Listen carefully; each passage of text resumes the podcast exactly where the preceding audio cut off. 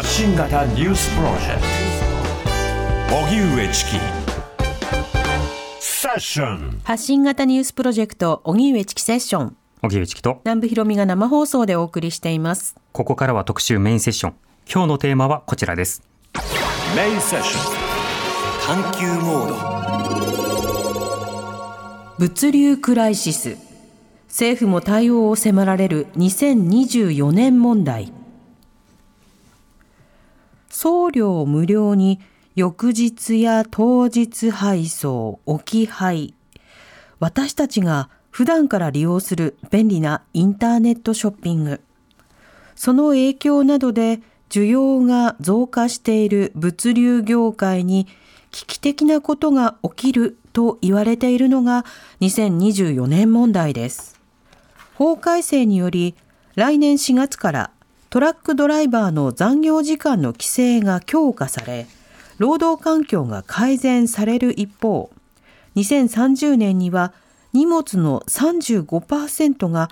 運べなくなるとの推計もあります。一方岸田総理は先月末関係閣僚会議を開催。2024年問題の解消に向け今年6月上旬をめどに対策を取りまとめるよう指示しました。私たちの生活に欠かせない物流。今日は2024年問題とは何か。どのような影響が出るのか。そしてどんな対策が必要なのか専門家と考えます。はい。2024年問題。聞いたことある方もない方もいらっしゃると思います、今手元にある経産省国交省農林水産省が出しているペーパーにも本当だ。2024年問題という文言が使われています。で中を見ると例えば物流の、まあ、環境の変化、えーそれから物流のニーズの上昇一方でトラックドライバーの方々の高齢化などいろんなデータが紹介されていましてこれらが総合的に解決されなくてはいけないということが書かれているんですがそもそもじゃあ2024年問はい題何なのか、はいどんな論点があるのか伺っていきましょう。はい。では、え本日のゲストをご紹介します。えー立教大学経済学部教授の首藤若菜さんです。リモートでご出演いただきます。首藤さんよろしくお願いいたします。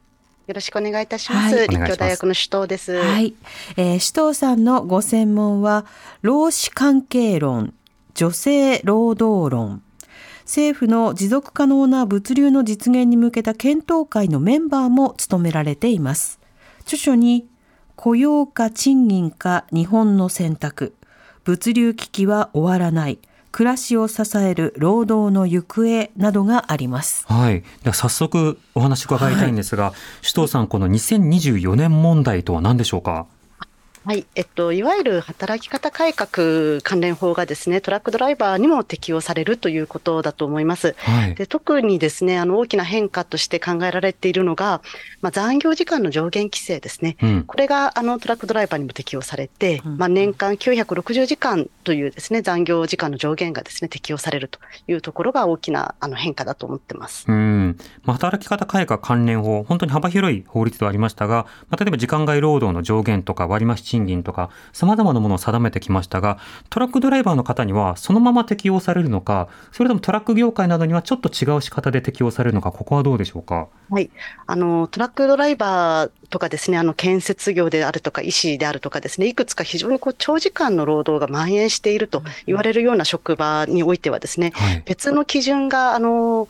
二つの点でですね、別の基準が定められました。一つはですね、まず、あの、適用の開始の時期ですね。うん。私たち一般の労働者は2019年4月から、特に大手においてはですね、2019年4月から、で、中小企業では1年猶予が設けられて、2020年4月からでしたが、うんうんこれがまあ5年間まず猶予が設けられました。なのでは2024年というのがスタートになったっていうことが一つ大きな点です。うん。で、もう一つはですね、あの、特に自動車運転の業務はですね、非常にあの、長時間の労働があって、まあ、物流は止められないというようなこともあるので、あの、一般の労働者はですね、あの、残業時間の上限っていうのは、まあ、原則として年間360時間。で、最大でもですね、何か特別な事情があっって、こう労使が合意しても最大720時間というのがですね、一般の労働者の上限の規制なんですけれども、うんそれ以上にですね、240時間長い年960時間というですね、あはいの労働時間の上限が、あの自動車運転の業務には適用されることになりました。うーん、なるほど。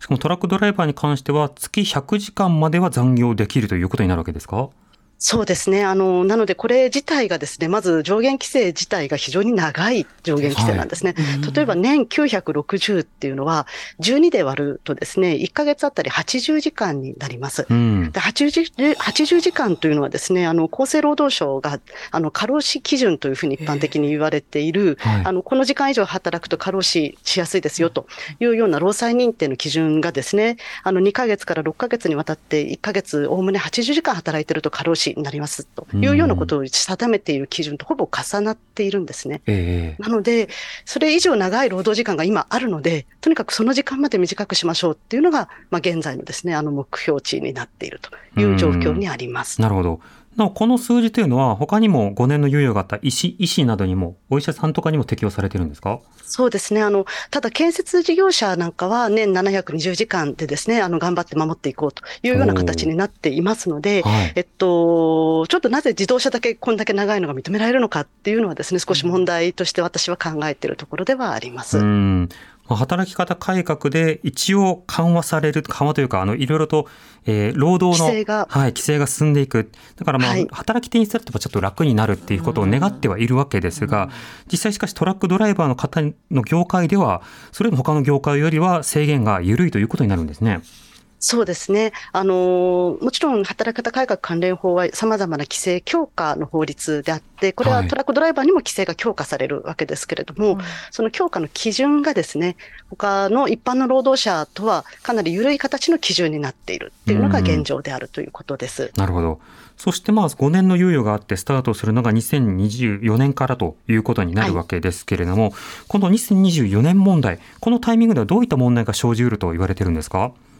あのーまずトラックドライバー自身がですね、今すごくこう人手が不足をしています。はい。でただでさえ人手が不足している中でですね、あのー、一人当たりの労働時間を今度短くしないといけないとうんいうことになりますので、これまでと同じように荷物が運べなくなるということがですね、非常に懸念材料として今大きな問題に今なっているということです。うん、なるほど。ちなみにその物流の業界では、その人材の方々、どういった仕方で賃金を得てるんですか？はい、あの、賃金について言うとですね、あのーまあ、二つの特徴があるというふうに私は考えていましてですね、はい一つはですね、あの、まず、部合給の制度ですね。うん。あの、トラックドライバーの賃金っていうのは、部合で支払われる比率がですね、他の職業よりも非常に高い傾向があって、はい。例えば、あの、トラック協会という、あの、トトラック事業者のですね、協会がありますけれども、そこの調査によるとですね、ほとんどその給与の半分ぐらいがですね、部合で支払われているというような形になっています。で、この部合がですね、大体運んだ荷物とその距離で支払われることが多いということなんですけれども、はい。まあ、あの、部合のような働あの支払い方っていうのは、こう、労働者がですね、こう、努力して成果が上がればたくさん賃金もらえると。で、あの、あんまり、り努力しなければ賃金が下がるっていうような場合にですね、あの、多く取り入れられるんですけれども、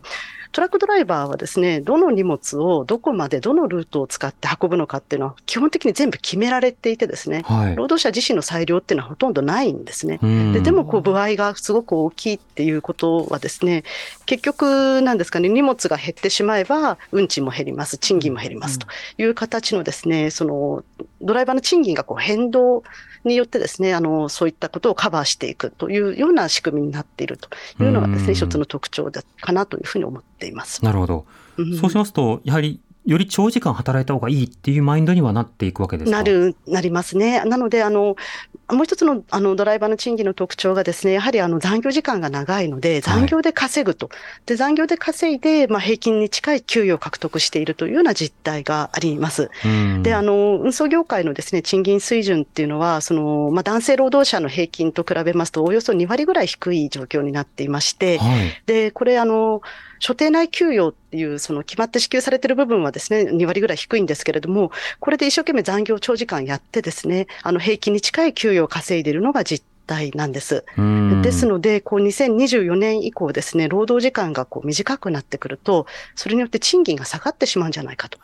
で、賃金が下がると、それを嫌がってドライバーがさらに離職してしまうという可能性もですね、あるとうんいうところがですね、あの、まあ、懸念材料の一つかなというふうに思っています。なるほど。賃金面2つのポイントというのは、部合制度の特徴と賃金が低いということですか？そうですね、そういうことになりますう。ん。まあそういった状況になると人手不足になるのもなかなか避けがたいような気がしてしまうわけですが、この人材不足の背景にある要因というのは他にはあるんでしょうか？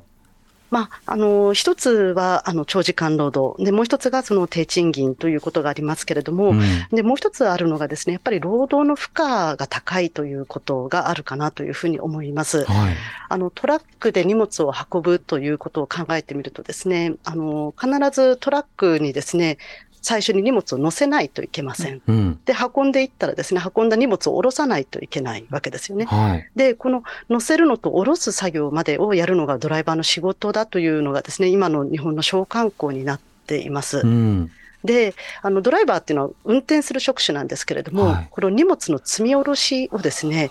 こう手で、手に液というふうに言うんですけれども、はい段ボール一個一個をですね、こう手でこう積み、積んで、で、手で下ろすと。で、はい。一個の段ボールがもう何キロもあるわけですから、これをその10トン車ぐらいのですね、トラックに全部積んでいくと、積むのだけでもう2時間とか3時間かかるわけですね。うん。でそれをやって、そのままその長距離走って、で、また着いたところで下ろしていくというようなですね、あの、この、まあ、手に液みたいな作業がですね、非常に負荷が高いので、はい。これの身体的負荷がですね、まあ、賃金にも見合っていませんし、あまりにも高いということがですね、まあ、問題になっているというところがあります。なるほど。これドライバーさんが荷物も積んだり下ろしたりするっていうのは、日本以外の国でもそうなんですか？それとも割と特徴的な傾向なんですか？うん、これ、あの、海外、アメリカなんかでは、例えばすごく大型のトレーラーなんかの運転手の場合には、もうこう、あの、ドライバーさんはですね、トレーラーとこう、着いたらもうパッと切り離してですね、はい。で、それでもう走って、まあ、次の場所行くという形になりますので、ん手に液はなかったりするんですけれども、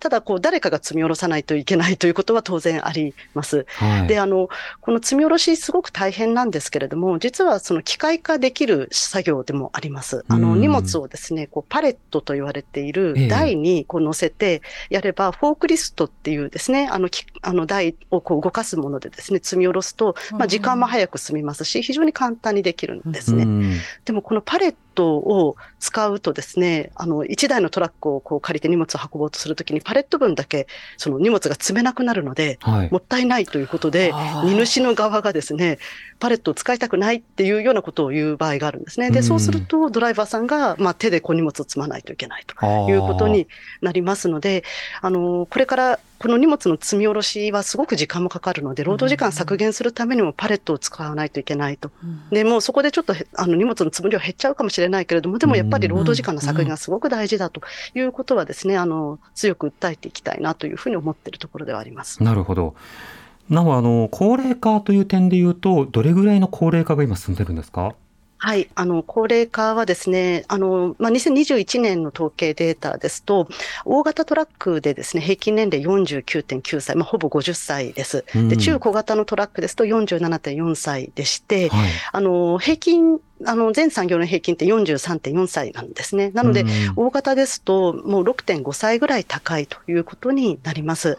うんで、かつてはですね、このトラックドライバーって、でも若い人が多くなる職業だったんですね。はい。で昔、1980年代ですと、まあ、全労働者の平均よりもですね、平均年齢ってむしろ若かったわけです。ここれがまあ2000年以降ですね、全産業平均を追い越して、で、その後どんどんこう急速に高齢化が進んでいって産業平均との差が開いていったということがあります。うん今若い人があの運転などあのドライバー業を避けるというのは先ほどの話でもありましたけれども当時なぜそれだけ人気だったのかそしてその人気がどういう段階で失われていったのか、これはどうでしょうか？はい。あの、1980年代までと比べますと、まず賃金水準がですね、非常に大きく下がってきました。うんでかつてはですね、あの、ドライバーの賃金の水準ってすごく高かったんですね。全産業の平均の男性労働者を上回るような賃金水準を獲得できるような時期もありました。うんで、これがですね、あの、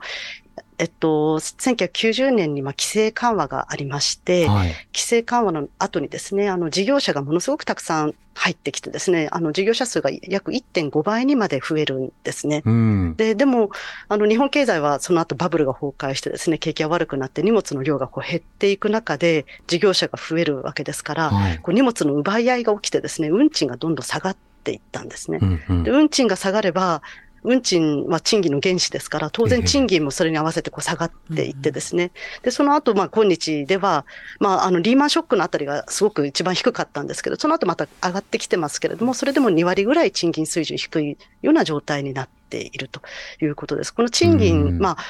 昔から労働は結構きつかったん。ですけれども、はいきついけど稼げるというふうに言われていたん。ですが、うもう、あのー90年の規制緩和以降はですね、きつくて稼げないというふうになってしまって、人が入ってこなくなってしまったということがあるかなと思っています。なるほど。また働くならば、じゃあ他の分野の方が賃金がいい、あるいはやりがいがあるとか、そうしたことで避けられるようにもなったんですか？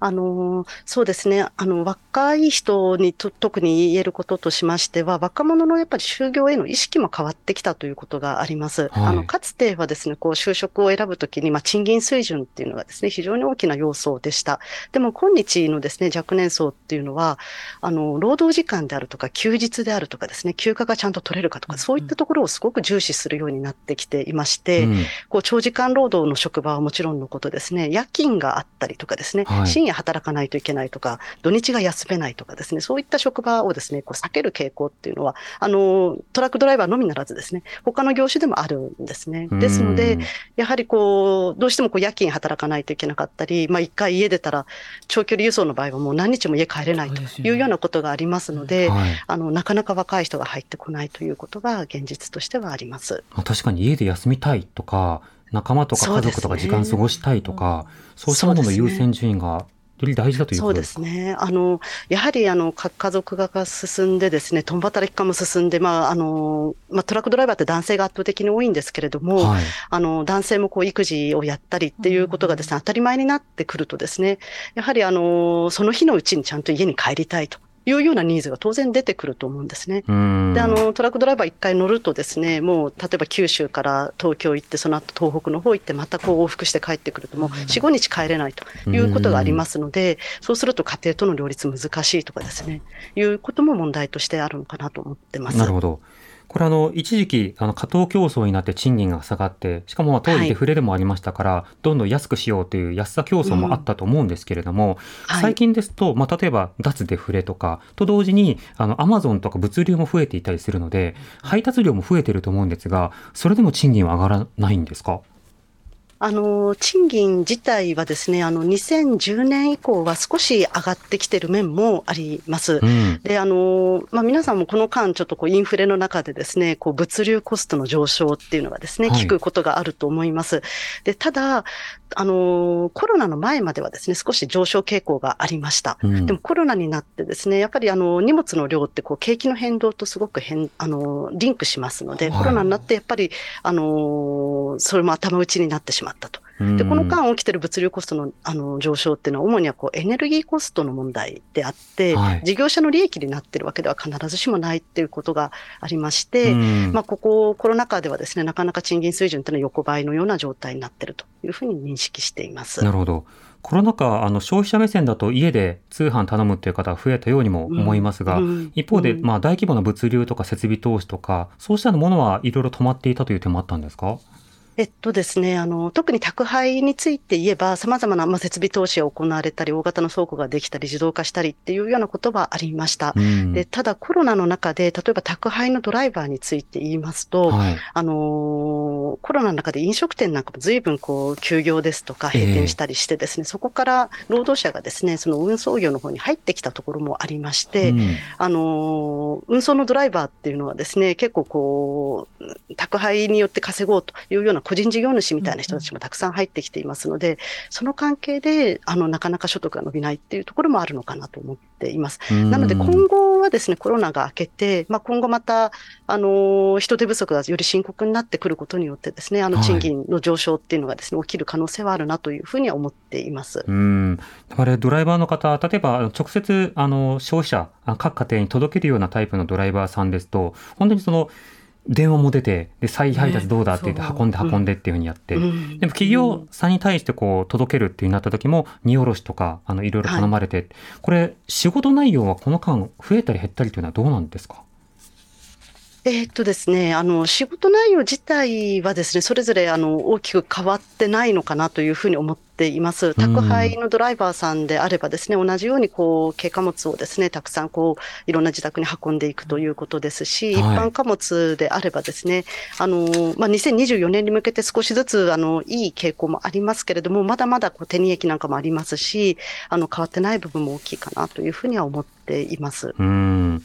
この2024年問題、要はその働き方自体がこう変化をしてくるということですけれども、これいろんな方面に影響が出てくると思うんですね。あの、消費者目線の話も後ほど伺いますが、ドライバーの方々にはどういった影響が出てきそうですか？はい、あのまず一ついいあの影響として期待したいのはですね、当然労働時間短くしますの、あのなりますので、それによってドライバーの健康確保がつながるんじゃないかというふうに思っています。うん、あのこの業界そもそもこう長時間労働によって引き起こされる労災件数がですね、突出して多いんですね。うん、あの脳心臓疾患のですね、労災認定件数がですね、日本全体の3分の1がトラックドライバーであるというような非常に極端に多い業界になっていますので、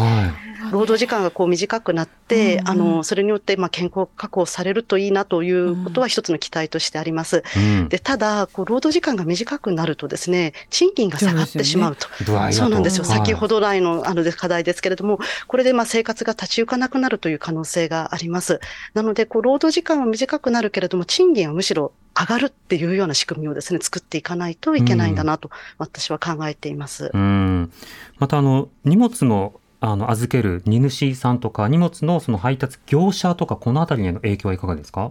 はい、あの、特にそのドライバーの長時間労働にですね、依存してきた現場ではですね、様々な変化が起きるのではないかと思っています。うん、例えばですね、あの、荷物を何時に取りに来てくださいというふうに工場でもどこでもですね、こう指定をするわけですね。で、ドライバーその時間に必ず行きます。で、行くんですけれども、まだ荷物できてないからちょっと待ってねと。言って、1時間、2時間こう待たせるっていうようなことがですね、まあ、かなり多くの現場で行われていることが、あの、調査結果の中でも分かっています。これ待機時間というわけですね。で、柔軟にこう待たせて、はい、じゃあできたから持ってってと。で、これは、あの、向こうに8時までにつけてねと言って、こう、到着時間は変えないで、こう、ドライバーにこう命じると。そういうことがですね、一般に行われているんですけれども、はい、この待機時間がですね、長時間労働の一つの要素でもあるんですね。なので、こういったものをやっぱなくさないと荷物届けられませんよということになります。であとはですね、あの、まあ、リードタイムの延長というふうに言うんですけれども、うん、例えばこう、翌日到着するのが当たり前というようなのがですね、はい、今、今日あるわけですけれども、これも翌日到着ってするとですね、そのためにドライバーっては、まあ、休憩も取れない、睡眠も削って運ばないといけないということが、まあ、起きていますので、この翌日到着をもう翌々日にするというような変化をですね、求められる可能性はあると思います。これは消費者にもとっても関係してくることですけれども、あの、ドライバーの労働時間短縮のためにもですね、翌日配達、まあ、どうしても翌日配達しなければいけない場合には、はい、より高い運賃を支払うとかですね、うんうんうん、いうことが、まあ、求められてくるのではないかというふうに思っています。見合った対価が必要になってくるということですけれど、そうすると消費者にとっては荷物が遅れる可能性があることや、まあ、あのいろいろなところで、まあ、値上げなどを、まあ、需要していくということになっていくわけですか？そうですね。あの、そういうことになってくると思います。例えば、地方で採れた野菜をですね、私たちは東京で暮らしながらも、当たり前のように翌日にスーパーに並んでるものを取って食べてるわけですね。取れたてって書いてますね。うん、そうですよね。取れたてとか朝どれとか書いてあるじゃないですか。はいはい、でも、これをするのによってですね、やっぱりあの、ドライバーの労働時間っていうのは非常に過酷になっていますので、うん、あの、もうこれを翌々日にすると、まあ、保冷技術なども高まってますので、はい、そのあたりはですね、消費者にも理解を求めたいなというふうに思っているところであります。うん。うんちなみにあの宅あの置き配とか宅配ボックスとかコロナ禍で、はい、あのちょっと普及した面もあると思うんですけど、これはドライバーさんへの負担影響はどうなんでしょうか？あこれはもちろんあのすごく効果的だと思います。特に置き配などはですね、あの広がっていくとですね、あのドライバーは再配達が当然減りますので、はい、あの再配達部分がどうしてもこう1割ぐらいを占めていますので、その分、あの労働時間の削減にもつながっていくというふうに思っています。で、あの当然こう荷物を入れるようなですね、ボックスを各家庭であの用意してくださっているところとか、マンションにもあったり、これも非常に効果的なんですけれども、そのボックスをめぐっての争いなんかも起きててですね、あの、あそこのボックスはもう午前中にはなくなるから朝早く行かないととかですね、いうようなことがドライバー同士の中でも、まあ、共有されながらですね、それをめぐって一生懸命届けるということが、まあ、現状としてはあるので、まあ、それだけで十分かどうかってことはありますけれども、ただこういった対応をですね、していただけると、あの、助かるなというふうには思ってます。リスナーの方からメールいっぱいいただいてます。そうなんです。えっ、ー、とまずはラジオネーム黒潮さんからいただいたメール本当にありがとうございます。配達の途中ですが手を止めてメールを書いています。某大手の運送会社で働いています。昔から改善しないと思うのが荷主との契約運賃です。荷主は少しでも安くしてほしい。じゃないと他社にくら替えするなどといい、ほとんど利益が出ない運賃での契約が多くあります。どうすればまともな運賃での取引ができるのか、日々悩んでいますといただいています。首藤さん。ある意味、下請けみたいな構造にもなってるんですか、そうですね。あの、あのこの業界、あの中小企業の割合がものすごく多くてですね、はい、あの一般的にあの例えばですね、10人以下の事業者、従業員が10人以下の事業者がまあ大体全体の半分を占めています。で100人以下ですともう96.5%に及ぶぐらい中小の割合が高いんですね。で多重的なこう下請け構造っていうのがあって、うん、まあ、下にこう荷物が流れれば流れるほど実際荷物を運んでる人たちのですね運賃額ってすごく低くなってしまうという問題があります。で、これどうしたらいいのかっていうことでですね、あの、あの国交省もですね、例えば標準運賃というものを設けてですね、ここからここまで荷物を運ぶと大体いくらかかりますと。で、まあ、人件費なんかもその中にこう原価として組み入れられるんですけど、この人件費も、まあ、あの、男性の平均的な賃金をもとにですね、人件費を算定して、これぐらいの運賃をもらうことが、まあ、標準なんですよということをですね、やっています。ででも実際標準運賃獲得できている事業者さんって本当に限られているんですけれども、やはりこういったものを使いながらですね、ね粘り強くまあ交渉してほしいなというふうには思います。うんこれ交渉というのは要は現場で例えば組合を作ったりとか社員が声を上げてちゃんと賃金上げて自分の会社に言うあるいはその荷主さんに対して企業経由でちゃんと交渉してもらうようにするっていうことですか？あのーもちろん2つありますよね。まず、あの、ドライバーたちが賃金を上げるっていうためにはですね、うん、当然労働組合を作って賃上げ交渉するということは当然必要なことです。で、この賃上げをやればですね、それを反映した運賃にならざるを得なくなりますので、それによって運賃を上げるという流れを作り出すことはすごく大事だと私も思っています。うん、で、ただ、あの、中小企業がすごく多くて、中小企業の、あの、組織率、労働組合の組織率って、まあ、100人以下だと1%を切っていますから、組合が、組合がないところが圧倒的に多いということが予想されます。で、そうしますと、あの、まあ、賃金を上げてっていうより、まず運賃を上げて、その運賃が上がった分賃金にこう戻ってくるといいなというふうに思いますけれども、こう運賃自体はですね、事業者が固まってみんなで運賃上げようというのは、独占基地法によって禁止されているわけですね。なので、一社が上げると、他でうちはもっと安く運びますよというと、そっちに、今のあのメールのね、あの、そうですね、あの、あの、こともありましたけれども、うん、そうなんですよ。他社に変えるぞっていうことで、なかなか上げられないと。これがやっぱ加藤競争の現実かなと思ってます。ベースラインをどう保証するのか、あるいはそこをどうやって価格転嫁するのか、そのあたりは5時台に伺っていきたいと思います。TBS ラディオ。TBS ラディオ。発信型ニュースプロジェクト。発信型ニュースプロジェクト。セッション。荻上チキセッション今日のメインセッションは物流クライシス。政府も対応を迫られる2024年問題ということで、えー、ゲストはリモートで引き続き立教大学経済学部教授の首藤若菜さんにご出演いただいています。首藤さん引き続きよろしくお願いいたします。よろしくお願いします。お願いします。さて物流業界においてもまあ労働規制というものが進んでいく、うん、2024年から進んでいく、そのことによって過当な、まあ、過剰な労働はさせないということになると過剰な労働を前提としていていろんな労働がまあできなくなる、はい、まあ、これ自体はいいことなんですがいろんなところで影響が出てくるよという話伺いました、はい、これあの2024年問題という点でいうと首藤さんあの例えば値上げとか荷物の遅れとかそうしたものが全体的にこう生じうることになるんでしょうか？あのそうですね、あの全体的かどうかはちょっとあのそこまではわからないですけれども、はい、あの一部の、あの現場ではですね、あの今度、年960時間というですね、あの労働時間を上回る労働時間でですね、今現在、ドライバーが働いているということが分かっています。うん、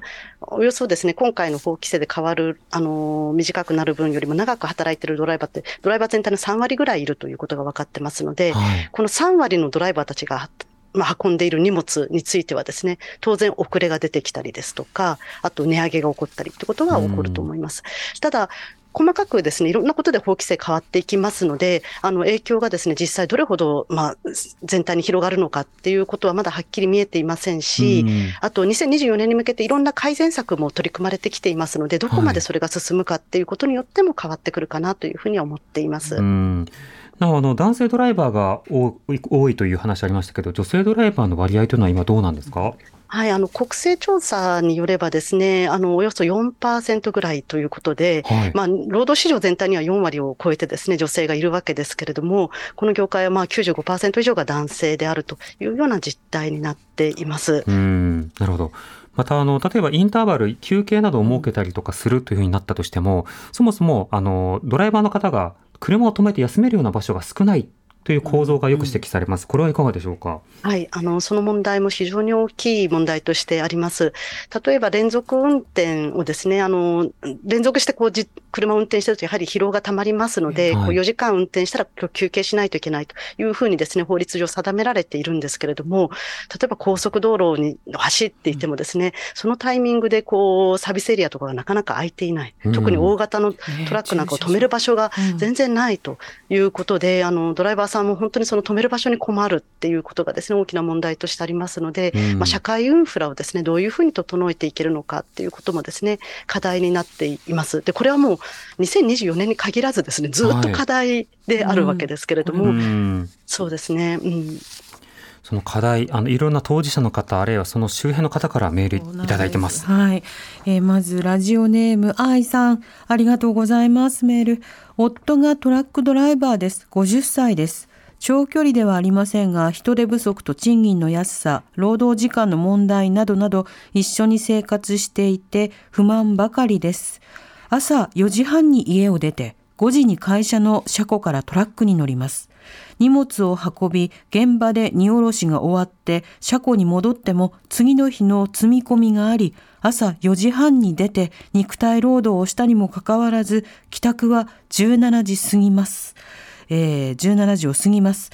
正社員で基本給が16万ほど、賞与は1万円。残業しないと暮らせないので週6週6日働いています。長距離でなくてもきついです。彼らは言いなりになっている現状があります。なぜ言いなりになっているのか、点点点。このあたりの人権について考え込んでしまいますといただいています。いただきましたね。はい。また他にもいただいてます。はい。ラジオネームつるつるカメムシさんからいただきました。どうもありがとうございます。私はいくつかの企業で荷受けと出荷の窓口担当を経験し、利用者側の過剰要求に驚きました。重たい荷物でも床に置くな、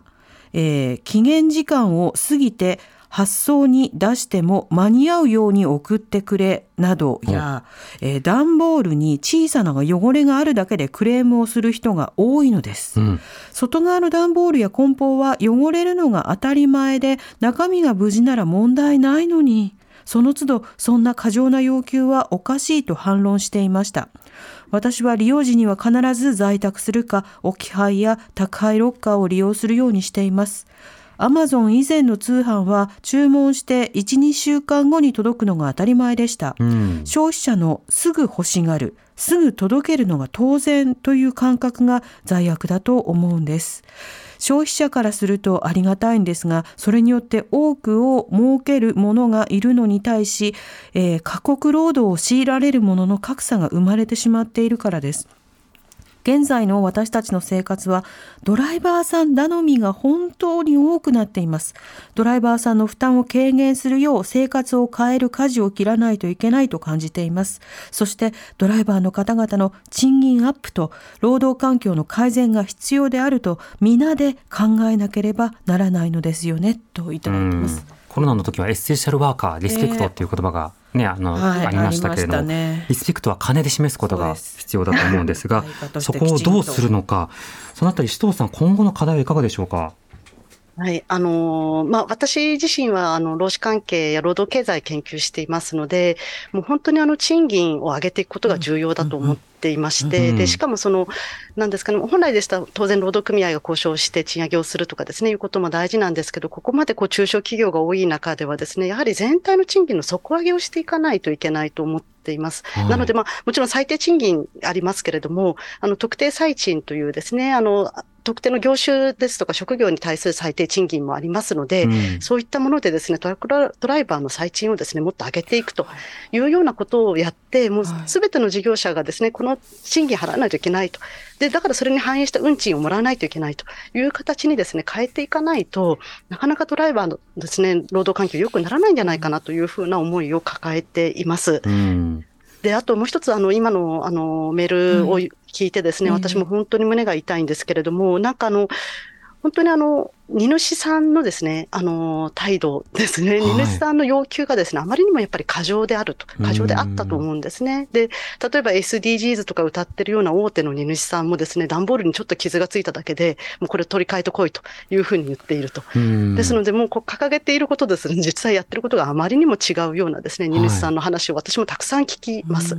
ですので、やっぱり荷主自身のですね、意識を変えていくっていうことをですね、ある程度強制力を持ってやっていかないといけない時期に来ているというふうに私は思っています。なるほど。その賃上げという点で言うと、今、あの、労働規制ということで上限を設けました。ただ、具体的に国が賃金を上げてくれるわけではないが、賃上げのムードを作るんだというふうに政権などは言ってます。どんなことが課題でしょうか？あの、賃上げ自身、今のまあ春闘の流れの中で言うとですね、あの、賃上げの、あの、ムード、雰囲気はどんどん上がってきていますけれども、はい、まあ、中小企業でどこまでそれが可能かっていうことはまだまだ分かっていないと思っています。うん、で、今年上がったとしてもですね、あの、来年以降も継続的にちゃんと上がるのかどうかっていうのもまだ見通しがよく分かってません。で、もう一つ大事なのは、やっぱり賃金の原資を獲得していかないと、賃上げを継続的に上げることができないっていう現状がですね、特に中小企業ではあります。うん、そのためにはやっぱり価格を転嫁していかないといけないということですね。うんうん、で、この価格転嫁こそがですね、多分中小企業での賃上げのためにはですね、非常に重要な点だと私は思っていまして、うん、価格転嫁をさせていくような環境をですね、やはり作っていかないといけないというふうに思っています。うん。その価格転嫁という点も、そして先ほどの過剰サービスの要求という点でも、利用者サイドや荷主サイドのマインド、心であるとか考え方も重要かと思いますが、こちらはいかがでしょうか？はい、あの、もちろん意識も大事ですけれども、あの、例えば公正取引委員会がですね、はい、あの、価格転嫁きちんとしていないような企業名をですね、公表したりっていうことを昨年の末からですね、あの、取り締まりを強化していますけれども、うん、ああいったものもすごいインパクトはありますので、うん、ああいったことを進めていくってことも大事かなというふうに思っています。うん、で、あとは、あの、今回の2024年問題に向けてですね、あの、政府、あの、6月までにまとめる政策パッケージの中にもですね、ぜひ、あの、盛り込んでほしいなというふうに思思うのは、はい、やはり荷主に対して、これまで、あの、私たちはその荷主への協力とかですね、荷主への理解とかですね、意識の改革をこう促すということを求めていましたけれども、うん、荷主も物流を利用する当事者であるので、うん。はい、当事者としてですね、協力や理解ではなくて、あなたたちもやらないといけないってことを義務付けるようなですね、うん、一歩踏み込んだ対応を取っていただきたいなというふうに思っています。うんうん、はい。それは具体的な、例えばカスタマーハラスメントなどを抑制するということだけではなくて、物流環境の改善に参加をするようなそうですね。物流環境の改善を、まあ、課すっっていうことですね。うん物流の効率化であるとか、改善に対する取り組みを、まあ、義務付けるような形にしていかないと、うまくいかない。まあ、これもどういうふうな形でどこにこう義務付けるのかっていうのは、当然議論が必要になりますけれども、うん単にこう協力を求めたり呼びかけをするだけでは十分ではないっていうのがですね、はいはいこの10年、20年のあの結果だと私は思っていますので、確かに。うん。またそれを繰り返しても仕方がないでしょうというふうには感じています。あと過剰包装によって体積が増えている問題とか、本当にいろいろあるので、荷主の義務なども含めて今後の検討課題重要なんだなということがよくわかりました。はい。そこを具体的に決断する政治さあどうなるのかということですね。今日は立立教大学教授の首藤若菜さんとお送りしました。首藤さんありがとうございました、はいどうもありがとうございました。またよろしくお願い。いたします、ありがとうございます。